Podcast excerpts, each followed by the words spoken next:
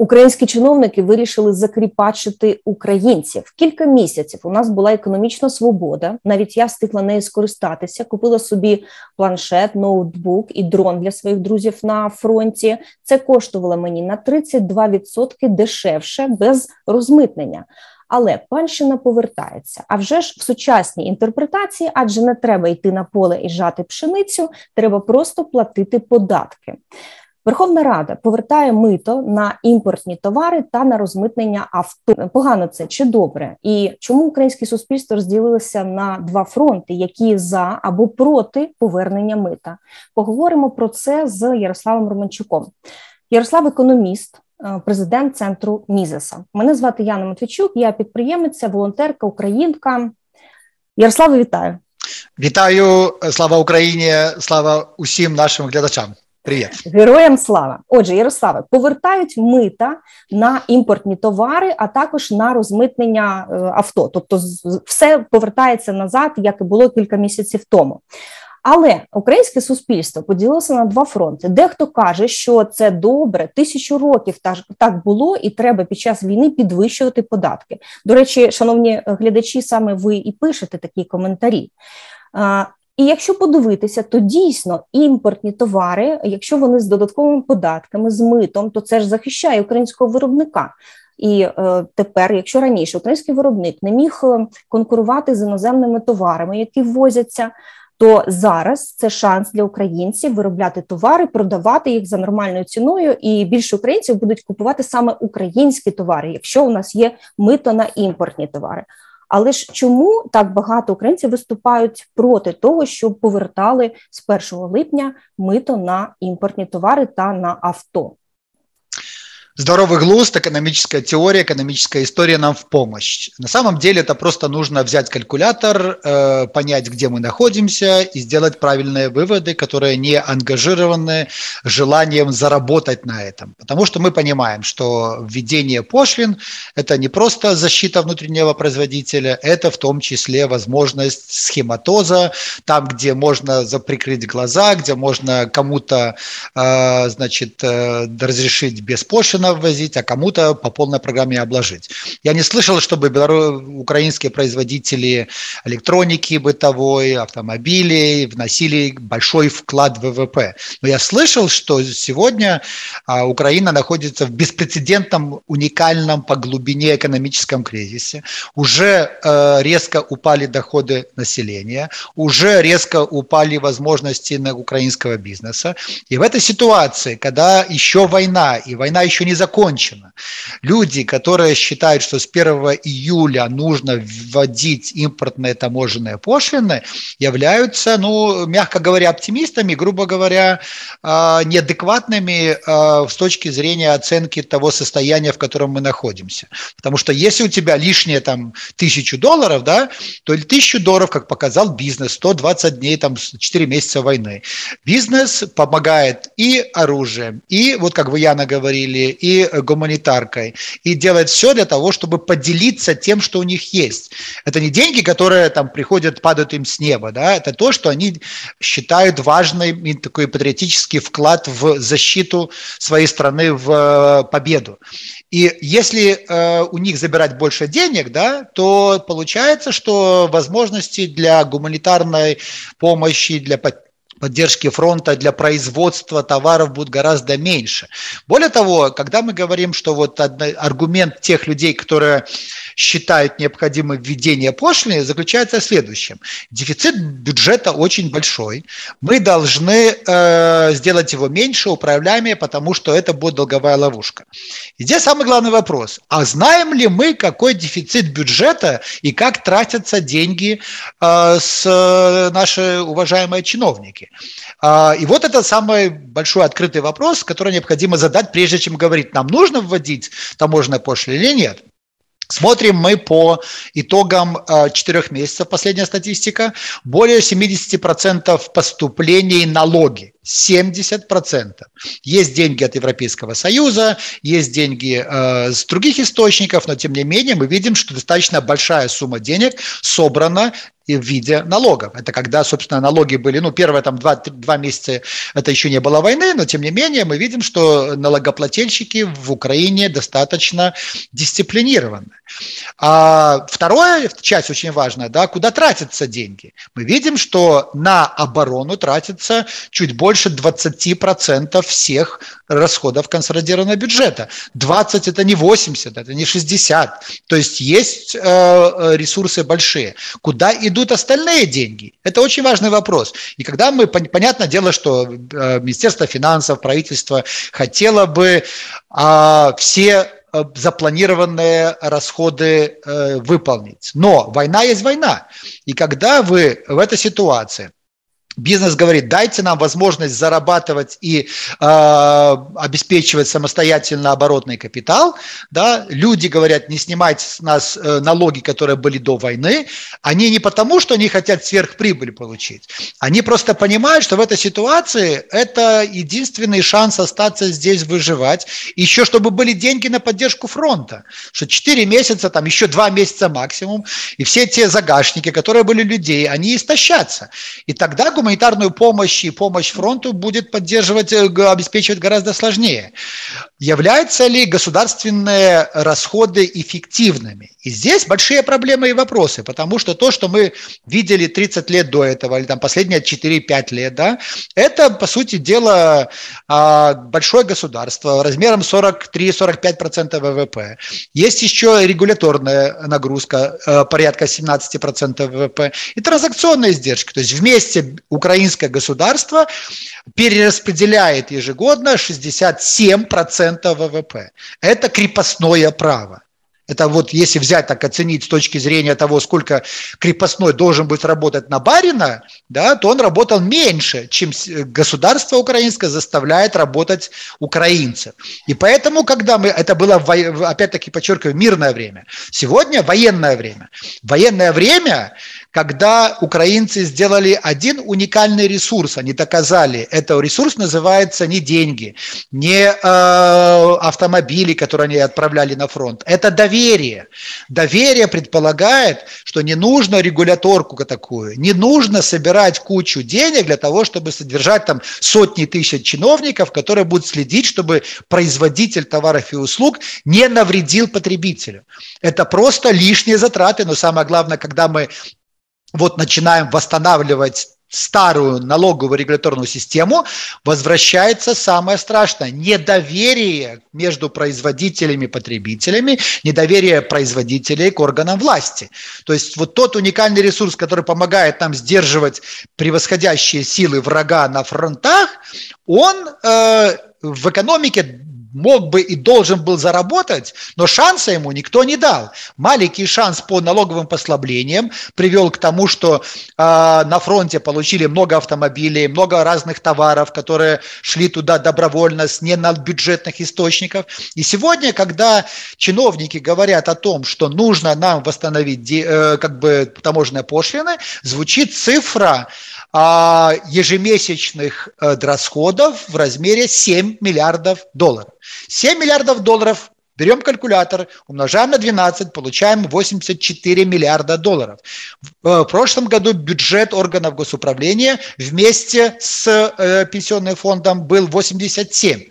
Как же так? Страна воюет, Национальный банк признает, что у нас будет падение минимум на треть, Национальный, Всемирный банк 40%, э, МВФ там 35%, до 45% потери, причем предполагая, что война закончится в этом году, потому что я видел один э, опрос, в котором, э, значит, оценку, в котором ВВП в 2023 году уже плюс там 20%, да, то есть это очень такой оптимистический сценарий. Мы видим по тому, как дают нам оружие, что ВВП и в следующем году будет проседать, и это не простой краткосрочный кризис, да, то есть здесь нужно понимать, что 7 миллиардов в месяц – это с расходами, которые предполагают вот финансирование всего того, что было запланировано до войны. А это грубейшая ошибка.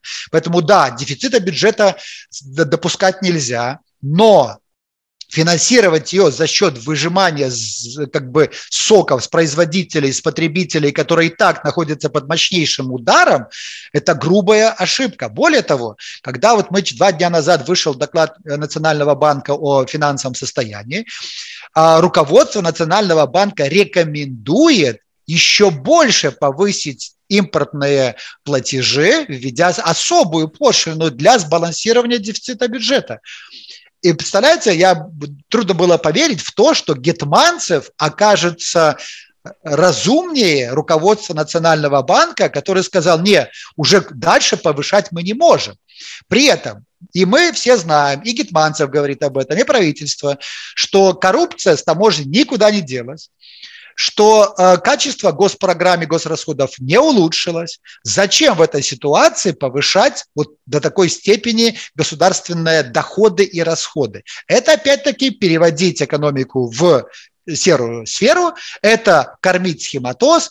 И э, ирония судьбы, что одновременно вот с этими решениями была принята антикоррупционная программа Украины до 2025 года. То есть одна рука у нас раздает коррупцию, другая рука у нас декларирует борьбу с коррупцией.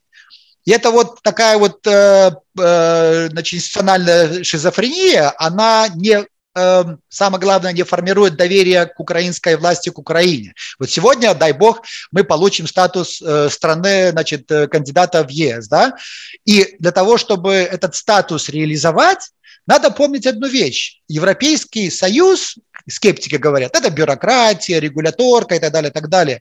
Но если посмотреть топ-30 стран по э, защите экономической свободы, по защите прав собственности, по rule of law, там 70% стран Европейского Союза. Есть чему поучиться, но, как, но нужно учиться, исходя из того реального состояния, которое есть в Украине, а не в головах чиновников и тех людей, которые хотят на этом заработать. Поэтому решение о повышении, о восстановлении импортных пошлин НДС – это грубая ошибка. Решение о финансировании дополнительных госрасходов, не связанных с войной – это ошибка. И самое главное, а, если бы старая система, э, это была система, в которой Украина находится в топ-30 стран по экономической свободе или по качеству госуправления, тогда еще можно было сказать, да, мы восстанавливаем то, что работает.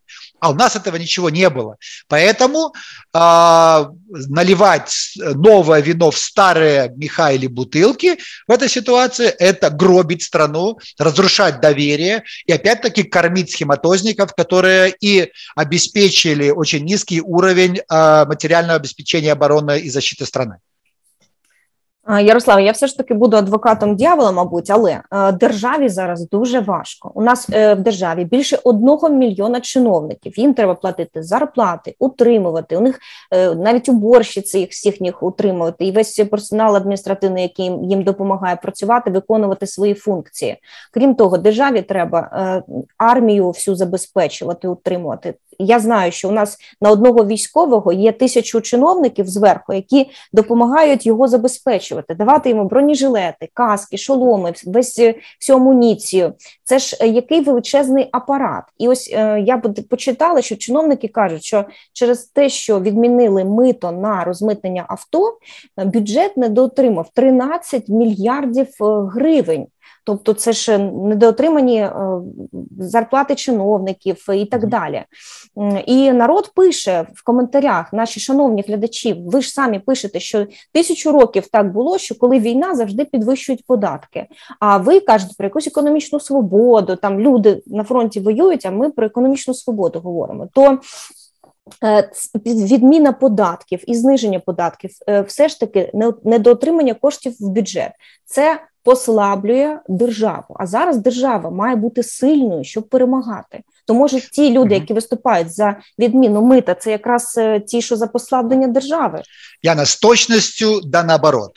Смотрите, когда мы говорим про укрепление э, государства и ВСУ, Мы говорим про конкретные расходы на конкретные нужды. И а, сегодня, вот когда там пятая часть расходов тратится на войну, если надо, больше третья часть. Вопрос как раз в том, насколько обороноспособность страны повышается за счет тысячи человек, которые вы так образно написали. Вот какая у них ценность от того, что они там стоят, утверждают, бумажки носят, согласовывают, регламенты принимают, контролируют. Что от этого конкретному солдату, офицеру, который с оружием в руках на востоке, юге Украины защищается от расистов? Я считаю, что это тот балласт, который не только не помогает, а мешает. 7 миллионов украинцев, которые выехали из страны, они что, сидят на шее у бюджета? Нет. Они самостоятельно занимаются обеспечением себя, понимая, война, нечего там просить денег у государства. Чиновники, которые вот вы описали, там миллион человек или там 172-200 тысяч, это люди, которые, если они видят, если не они, должно быть штаб экономики военного времени. А, в идеале это должен быть премьер-министр, который должен быть стратегом и четко управлять затратами и издержками. Если нужно больше денег на вооружение, пожалуйста, вооружение. Но содержать вот эти аппараты, которые пятая телега в колесе, это просто э, неправильно. И опять-таки, вот когда не э, призываю наших уважаемых э, зрителей внимательно относиться к экономическому расчету.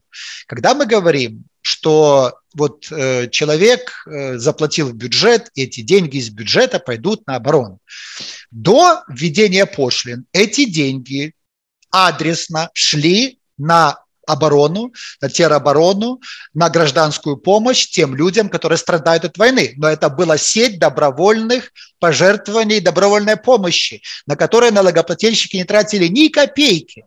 Так, мы тратим деньги на то, чтобы эти деньги собрать, чтобы деньги посчитать, оприходовать, и чиновники решают, куда эти деньги должны пойти. То есть, когда мы говорим, э, экономика с пошлиной – это больше денег в бюджете и больше пользы, мы врем сами себе, потому что вот когда мы говорили, там вот не хватает там в бюджете какую-то сумму, да, эту сумму нужно умножить было на 5, чтобы посчитать вклад украинцев в войну, введение войны до введения пошлины. Потому что люди верили, верили друг другу, потому что люди считали, что если не мы, то кто, потому что это патриотизм, настоящий добровольный патриотизм. Не согласен с исторической мыслью о том, что во время войны все поднимают налоги. Есть много исторических примеров, когда граждане сами финансировали армии целыми, когда считалось престижным содержать армию, иметь свой батальон, свой полк. Поэтому надо просто поищ... а, прочитать историю ведения войны, да, и сделать правильные выводы. Когда мы говорим про э, Украину, опять-таки, э, за с 2005 по 2021 год недофинансирование вооруженных сил составило, внимание, 85 миллиардов долларов эти же депутаты, министры, э, премьеры и так далее, так далее, они утверждали эти бюджеты, не понимая, что есть реальная угроза войны с Россией. Она была реально уже начиналась в 2004-2005 году. Почему они так делали? И эти люди сегодня говорят, надо задушить людей производителей налогами, чтобы больше денег отдать на армию. Друзья, по схематозу по топливу, по схематозу с ценами, по схематозу с э, ценными бумагами, по э, валютному регулированию.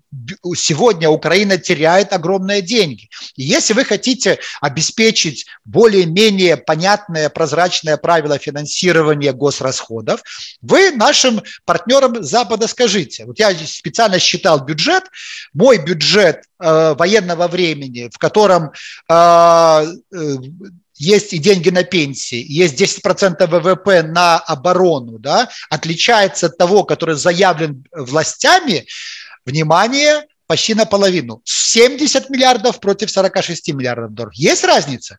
Сегодня, если бы мы ввели налоги, которые я предложил, налог с розницы, плюс акцизы и э, плоскую таможенную пошлину 5% без НДС, без налога на прибыль, мы бы собрали 26-28 миллиардов долларов внутреннего, внутренних сборов. Это больше, чем собирается сегодня и соберется с новыми налогами.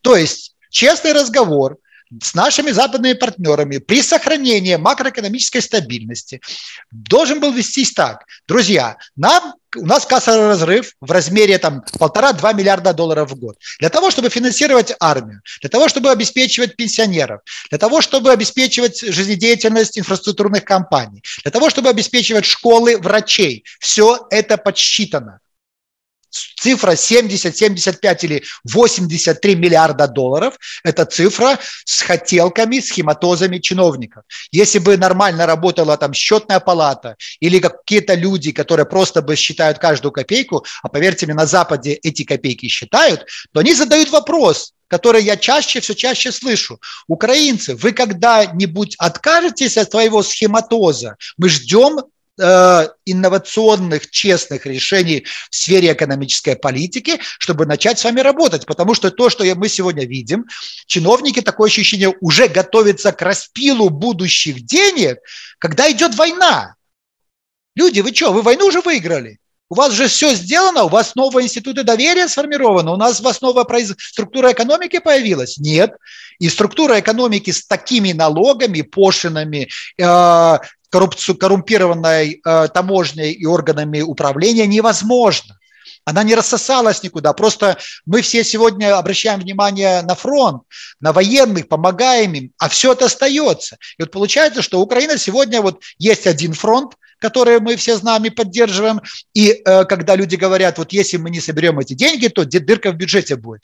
Э, нам главное финансирование – добровольное финансирование украинцами и бизнесом и домашними хозяйствами ценнее именно потому, что оно добровольно от сердца идет. Человек возьмет деньги, возьмет у, э, соберет на, на где-нибудь за границей, у поляка, у немца, у американца, у канадца. Эти деньги направляются тепловизоры, дроны, э, вооружение, лекарства. Все это же не бюджет платит, а когда с бюджета у человека заберут последнее, он скажет, блин, с меня опять забрали деньги, деньги, я, наверное, не буду. Я, наверное, возьму и перееду там за рубеж, там мне платят хорошо, открою бизнес, ну и буду помогать своим родным. Все. Поэтому на кону сегодня не только выиграть войну, да, но сделать такие условия, чтобы 5 миллионов минимум украинцев вернулось, вернулось с деньгами, с опытом, связями. И именно они быть, должны быть главными по восстановлению экономики Украины, а не чиновники с своими гениальными планами.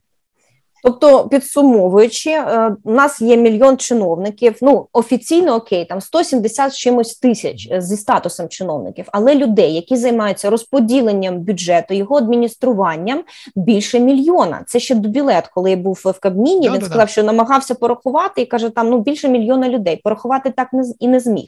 Тобто, я правильно розумію вас е, ще раз, що саме цей цей мільйон займається тим, що збирає податки, їх адмініструє. А якби е, їх не було то на їх же ж витрати частина податків не йшла, і ми ці кошти просто могли б розподіляти на е, армію, наприклад. Ну, посчитайте, да, я, смотрите, вот берем да. калькулятор, берем калькулятор, да, миллион чиновников, умножить, сколько они получают? 500 долларов в ну, мини, месяц. Минимум, минимум, минимум 500. Да.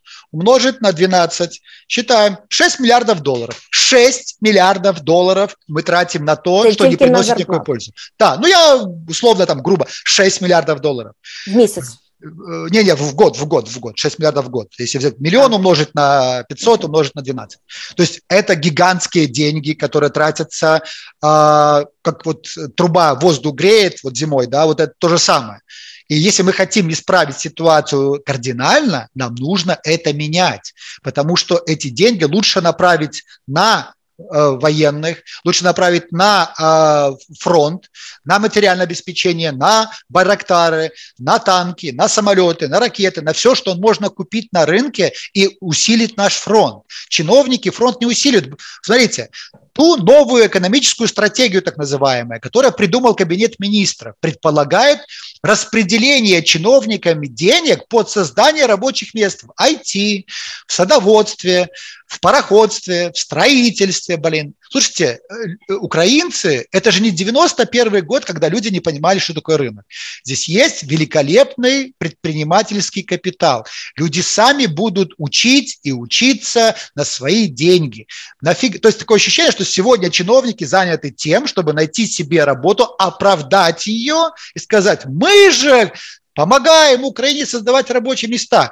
Налоги, таможенные пошлины разрушают рабочие места, это, они об этом не говорят. А вот когда э, поедут э, с телекамерами в какой-нибудь там э, сельский район и скажут, вот мы посадили сады, пожалуйста, рабочие места, которые мы сделаем на эти деньги. А вот айтишников научили, тоже деньги налогоплательщиков. И когда они говорят, что нам нужно вот это финансировать, вот для этого нужно и таможенные пошлины повышать.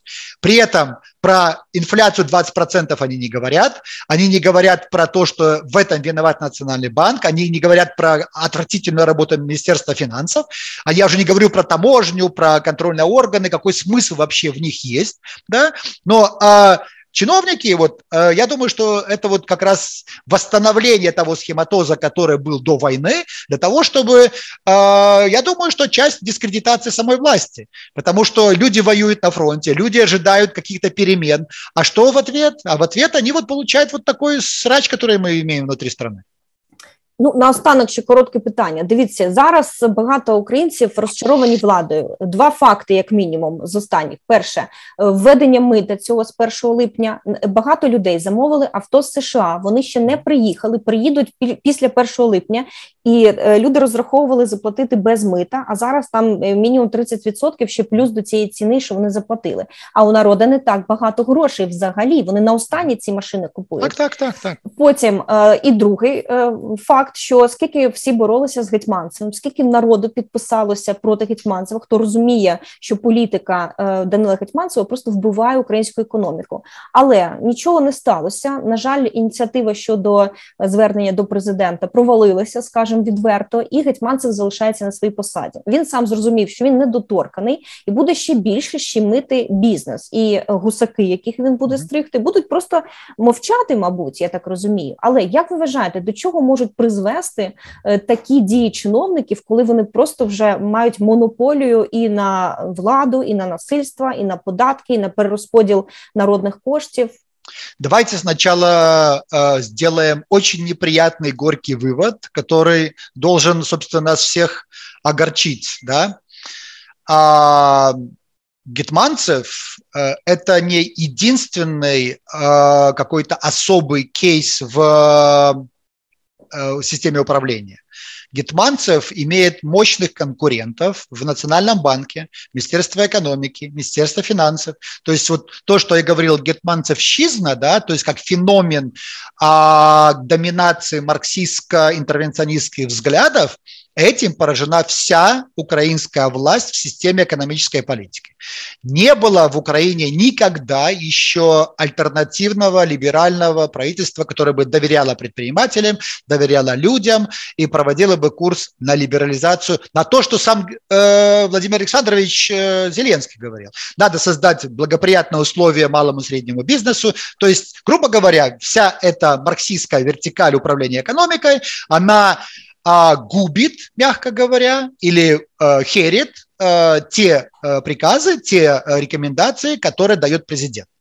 Самая большая проблема в том, что нету никакого диалога между заказчиком экономической политики да, и всеми теми, кто является главными элементами ее реализации – бизнесом и экспертным научным сообществом. А, Гетманцев, Марченко, Середенко, а, не, не, вот это вот Николайчук, Сергей, который Национальный банк, все это люди, которые заточены на старую экономическую политику. Вот, и они, э, грубо говоря, а, делают все для того, чтобы не только усугубить проблемы экономики в 2022 году, но чтобы не создать трамплин институциональный для э, восстановления экономики после начала войны. Поэтому здесь э, действительно вот это вот пропасть растет. Если по военным вопросам есть четкая синхронизация и работа и ВСУ, и теробороны, и руководства страны, и э, международных партнеров, там, я не знаю, там больше, мы, мы не инсайдеры, поэтому мы не знаем, там, какие конфликты есть, но тем не менее, судя по тому, что мы держимся там 120 дней, это отлично, и дай бог мы пойдем в наступление, когда дадут новое оружие.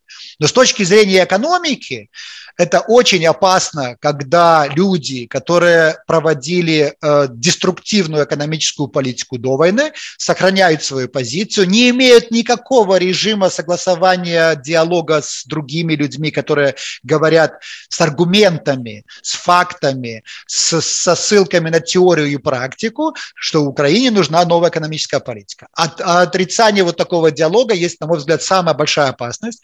Я не знаю, как достучаться до Владимира Александровича Зеленского, чтобы он прорвал информационное окружение, вышел из него и начал слушать других людей. Потому что у меня такое ощущение, что вот все идет по, согласно фильму «Слуга народа», да, то есть разные просто серии, разные, разные сезоны. Вот. Но то, что э, вот воспроизводится, это вот э, тот, кто хочет послушать, э, понять э, существующую экономическую политику, песни квартала 95, когда они критиковали Порошенко, вот, они очень просто и достаточно ярко характеризует экономическую политику экономических полисемейкеров сегодня.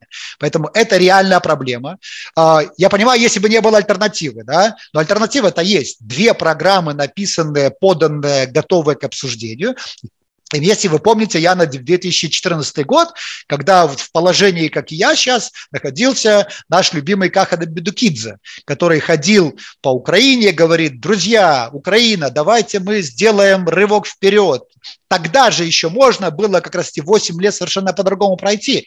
Но спрос на идеи как Евтангеловича, как и свободного рынка и других э, э, значит, э, лидеров экономической мысли был практически нулевой.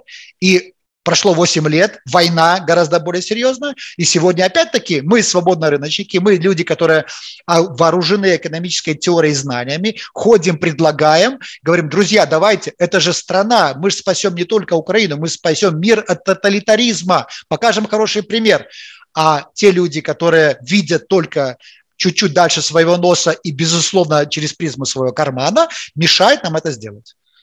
Я знаю, як достукатись до президента. Це можуть зробити наші е, слухачі і глядачі. Будь ласка, ставте лайк цьому відео, підписуйтесь на канал Бізнес Арена і робіть репост, щоб е, якомога більше людей почули Ярослава Романчука. А також е, це дійде до президента. Чому ні? Ярославе, я вам дуже дякую за ваш час, за вашу думку. І побачимось через тиждень. Дякую. Живе Білорусь, слава Україні.